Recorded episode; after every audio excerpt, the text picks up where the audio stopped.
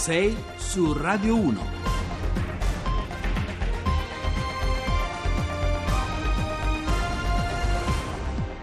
Ben trovati a 6 su Radio 1, buongiorno, lunedì 20 novembre, sono le 6 e 7 minuti al microfono, con voi come sempre Giovanni Acquarulo.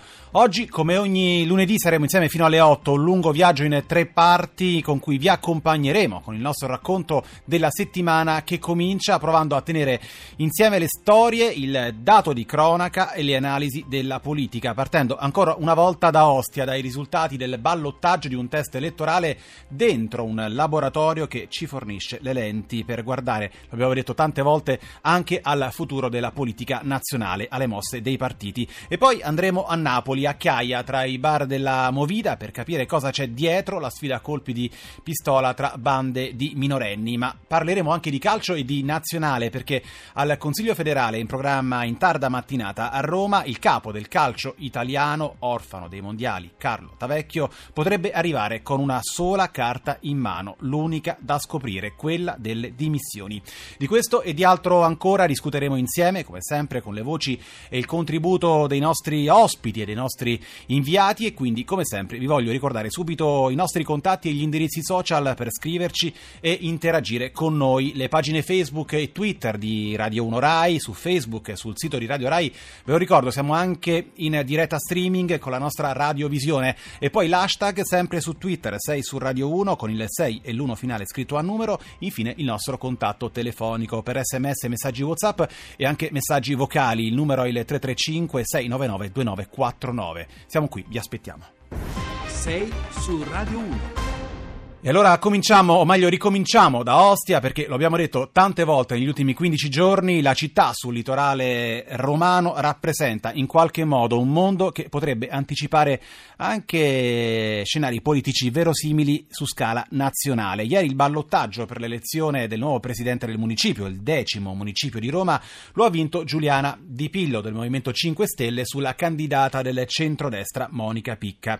Allora, anche questa mattina ci ha raggiunto in studio Sabrina Sabrina Baldetti a cui chiediamo innanzitutto di ricapitolare per noi i numeri e le reazioni a caldo di questa sfida. Buongiorno Sabrina. Buongiorno, il Movimento 5 Stelle che ha portato a casa eh, questo ballottaggio al decimo municipio di Roma, quello appunto del litorale di Ostia, il municipio è tornato al voto dopo eh, due anni di commissariamento per infiltrazione mafiosa, anche per questo gli occhi erano puntati sulle elezioni di un municipio, un municipio che però ricordiamo ha le dimensioni di una città media, sono 230.000 abitanti, 185.000 aventi diritto al voto.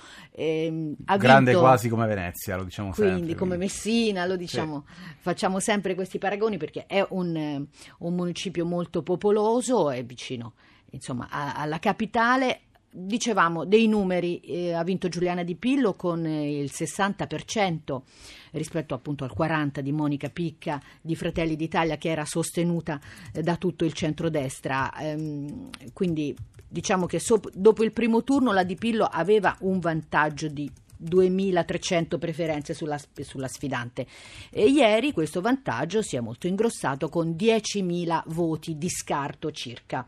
E quindi ehm, diciamo che dopo eh, di chi sono questi voti, ecco, sicuramente eh, sono quelli della sinistra, perché la sinistra ha apertamente invitato a votare eh, per Giuliana Di Pillo, eh, mentre il PD ha detto di andare al mare. Eh, quindi le due sfidanti si sono reciprocamente accusate fin dall'inizio eh, di ingrossare le proprie file con i voti di Casa Pound, con i voti sporchi delle intimidazioni mafiose. C'è Comunque, stata anche l'aggressione, lo ricordiamo, al giornalista della RAI eh, con la testata certo, insomma, c'è stato Spada, poi, tutto il dibattito sulle infiltrazioni criminali. C'è città. stato l'incendio alla sede del PD, un incendio doloso su cui si è aperta eh, un'inchiesta, ci sono state due marce antimafia, ci sono stati ieri, c'è stato ieri anche uno spiegamento di forze dell'ordine per il voto. Mm, comunque uno dei vincitori è sicuramente eh, l'astensione perché rispetto al 36% del primo turno siamo al 33% eh, circa, ehm, è anche fisiologico no? perdere eh, un po' di partecipazione per il secondo turno, perché naturalmente ci sono solo due candidati rispetto alla decina eh, di candidati del primo, quindi molti non si saranno riconosciuti in nessun candidato c'era anche, ripeto, eh, l'invito del Partito Democratico. E poi Sabrina c'è anche l'ampio dibattito politico oggi sui giornali che riguarda in particolare in chiave nazionale il centro, centro-sinistra, il PD e i suoi potenziali alleati, alleati Sem- alcuni... sempre meno alleati, diciamo. Esattamente. Ehm, sì, diciamo che ehm, il il dato è che mm, le, le, due sinistre, che ieri hanno tenuto queste due assemblee parallele, poi eh, insomma, si troveranno insieme il 3 dicembre si uniranno e sono sempre più lontane eh, dal Partito Democratico. Bersani lo ha detto ieri, ci, dopo il voto certo che discuteremo con il PD è un interlocutore naturale, ma tutto sarà eh, dopo il voto. Adesso eh, nei retroscena Renzi è descritto anche, insomma, molto ringalluzzito dal, da questo soccorso di Prodi e eh, dei prodiani punta a, su questa eh, coalizione larga eh, che però va da Pisapia a Casini agli europeisti di Bonino e, insomma non arriva fino però alla sinistra di Bersani, del, dei triumviri, diciamo, Civati, eh, Speranza e Fratoianni proprio parlavi di Giuliano Pisapia, l'ex sindaco di Milano e il leader appunto di campo progressista che sarà tra i nostri ospiti della terza parte. Allora, grazie a Sabrina Baldetti, buon lavoro a te. Ostia come laboratorio politico a cui guarda con interesse, con molto interesse anche la politica nazionale. Noi torneremo evidentemente a parlarne nel corso della nostra terza parte, ve lo ricordo, dalle 7.30 in poi con i nostri ospiti e lo farà anche lo speciale che andrà in onda dalle 9 qui a Radio 1 condotto dal nostro direttore Gerardo Greco. Tiziano Ferro con il mestiere della vita in una riedizione acustica di un brano uscito nei mesi scorsi. E ora da Ostia il baricentro del nostro racconto si sposta più a sud a Napoli perché sabato notte nel capoluogo campano e più precisamente nel quartiere Chiaia, quartiere Bene di Napoli, via Bisignano, cuore della movida napoletana, si è trasformata in una sorta di scena della serie televisiva Gomorra con una sparatoria fra minorenni al termine di un litigio fra due comitive di ragazzi, tutti fra i 14 e i 19 anni. La municipalità del quartiere ha parlato di vicenda ampiamente annunciata e non sono mancate, come prevedibile, davanti ad un fatto di cronaca così eclatante, anche accese polemiche politiche. Noi a Napoli abbiamo il nostro inviato Simone Zazzera. Buongiorno Simone, grazie per essere qui con noi stamattina. Buongiorno Giovanni e buongiorno ai radioascoltatori. Sì, esattamente quello che hai raccontato te sabato notte, erano da poco passate le tre, ma nella zona dei cosiddetti baretti qui a Chiaia c'era ancora tantissima gente, come ogni sabato. Ieri sera invece c'erano i falchi della polizia, la gente era molto meno, però ci hanno raccontato che mh, qui nel fine settimana, proprio tra via Carlo Poerio e via Bisignano, si radunano decine e decine di motorini, di ragazzi tra i 13, 14, 15 anni, che provengono anche da altri, soprattutto da altri quartieri della città città, sia della periferia sia del centro.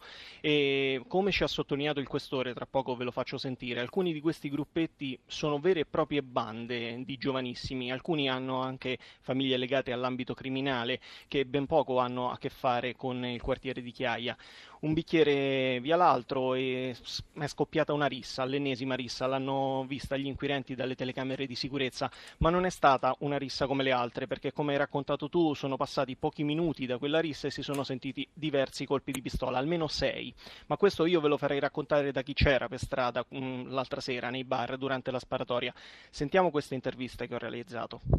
Io ero dietro al banco e dalla finestra ho visto un fuggi-fuggi generale e ci siamo chiusi dentro con i clienti e si sono sentiti degli spari. Il tutto condito dall'episodio di Gomorra della sera prima, quindi i ragazzi sono scesi un po', un po più fomentati da, da, questa situazione. Io sono uscito fuori e ho visto sto tipo che praticamente prima di salire sul motorino ha sparato due botte in aria. Sono tutti ragazzini che arrivano, motorini che non possono guidare, senza casco, a tre, a quattro di loro. Noi a volte abbiamo dovuto entrare i tavoli dentro perché altrimenti ci parcheggiavano dentro al locale. Qua è tutti i giorni non si dorme. La musica ad alto volume, delinquenza al massimo proprio e si tratta di ragazzini a cui danno anche da bere. Negli ultimi 3-4 anni è peggiorato molto nonostante ci siano dei reclami, carabinieri, polizia. Solo quando succede qualcosa si vedono. Io sono stato minacciato da un ragazzo di quartieri spagnoli perché lo fece arrestare qui perché aveva rubato un ragazzino di 16 anni. Camminano armati perché un nostro cuoco che ha sporto denuncia, il ragazzino in questione l'aveva riconosciuto, gli è andato vicino con una pistola revolver. E allora Simone, ci dicevi anche del questore di Napoli, cosa, cosa ti ha detto? Sì, il questore Antonio De Jesio ha puntato il dito soprattutto sul fatto che si tratta di ragazzi giovanissimi, perché qui non sembra una cosa, almeno dalle prime indagini degli inquirenti, c'è una grossa squadra che sta indagando, non sembra un fatto legato a criminalità in, in, organizzata, ma eh, qui la cosa che preoccupa, e gliel'abbiamo anche chiesto, comunque si tratta di ragazzini che girano armati con le pistole nei motorini. E allora sentiamo un brano dell'intervista che poi intera andrà in onda al GR1 delle 8 si sono contrapposti due branchi, uno della zona orientale e uno della zona occidentale, sicuramente per una banale motivazione questo ha generato un evento grave. Uno o più persone armate, ma noi protendiamo per una sola persona armata, ha esploso dei colpi d'arma da fuoco ed ha ferito quattro ragazzi. Amano bere molto e questo è un problema, fanno uso di droga, tutto si concentra in aree ristrette. Questo mix crea sicuramente una miscela esplosiva. Il più giovane dei feriti aveva 14 anni. È evidente che c'è l'assenza di una delle agenzie formative primarie, che è la famiglia. Da quali famiglie provenivano le persone che sono rimaste coinvolte? Di uno dei due gruppi, famiglie che hanno un retaggio criminale. Sull'altro gruppo stiamo indagando, stiamo analizzando immagini, testimonianze, c'è un team di dieci investigatori che sta lavorando solo ed esclusivamente su questo e allora grazie al nostro Simone Zazzera, noi però restiamo nel capoluogo campano perché abbiamo al telefono Amalia De Simone, giornalista di inchiesta per il Corriere.it. Buongiorno Amalia e grazie per essere qui con noi stamattina. Buongiorno, buongiorno a tutti.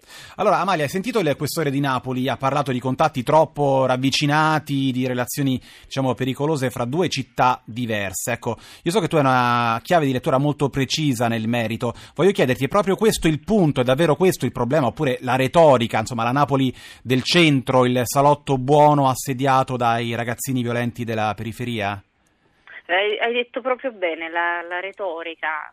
Io ho paura di questa narrazione che adesso si sta per fare, no? ho paura che il tormentone diventi questa cosa della movida, eccetera, senza invece chiedersi se non ci sia appunto una questione che riguarda una città divisa, una periferia assolutamente abbandonata, eh, una questione minorile che eh, riguarda anche quella periferia dove sono, c'è un sottoproletariato camorrista, io amo definirlo così perché non è quella camorra eh, inquadrata poi diciamo dal, dal, legislatore come 416 bis, un'associazione per vincoli di stampo mafioso e con i connotati economici eccetera. No, queste sono bande, bande criminali formate da giovanissimi e eh, che vengono eh, diciamo anche un po' eh, fomentati dagli ex boss ad agire in un certo modo, che crescono con dei valori che chiaramente sono di subcultura. E questo eh, come dire, eh, da un lato eh, riguarda una generazione intera di alcuni punti della città eh, ma riguarda probabilmente anche gli stessi giovani del, del centro. Se noi abbiamo una città con, che, viene, viene, rappresentata come una specie di, di giostra di Luna Park, no? quella del, de, del, del, centro Posillipo, eh, Chiaia, eccetera, e poi un centro storico che sta quasi subendo una sorta eh, di gentrificazione, no? come, come, è stato in, altri, in altre città eh, europee con uh, questi, queste periferie che diventano sostanzialmente un ghetto.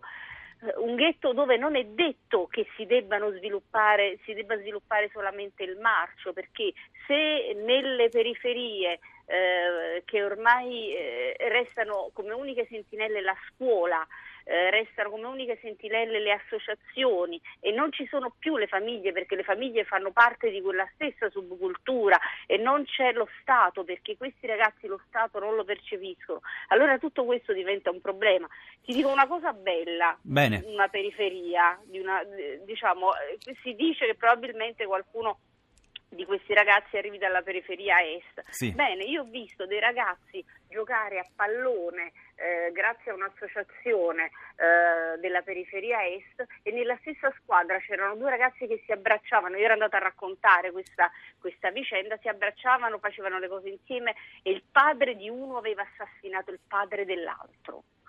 Doveva esserci odio, doveva esserci il male e invece c'era un cammino comune perché questi sono destini che sono, diciamo, eh, sono nello, nello Benissimo, allora percorso. ti devo salutare, grazie a Mare De Simone, ci torneremo anche nei prossimi giorni, grazie intanto per essere stata con noi, ora Grazie. c'è l'onda verde, noi torniamo subito dopo.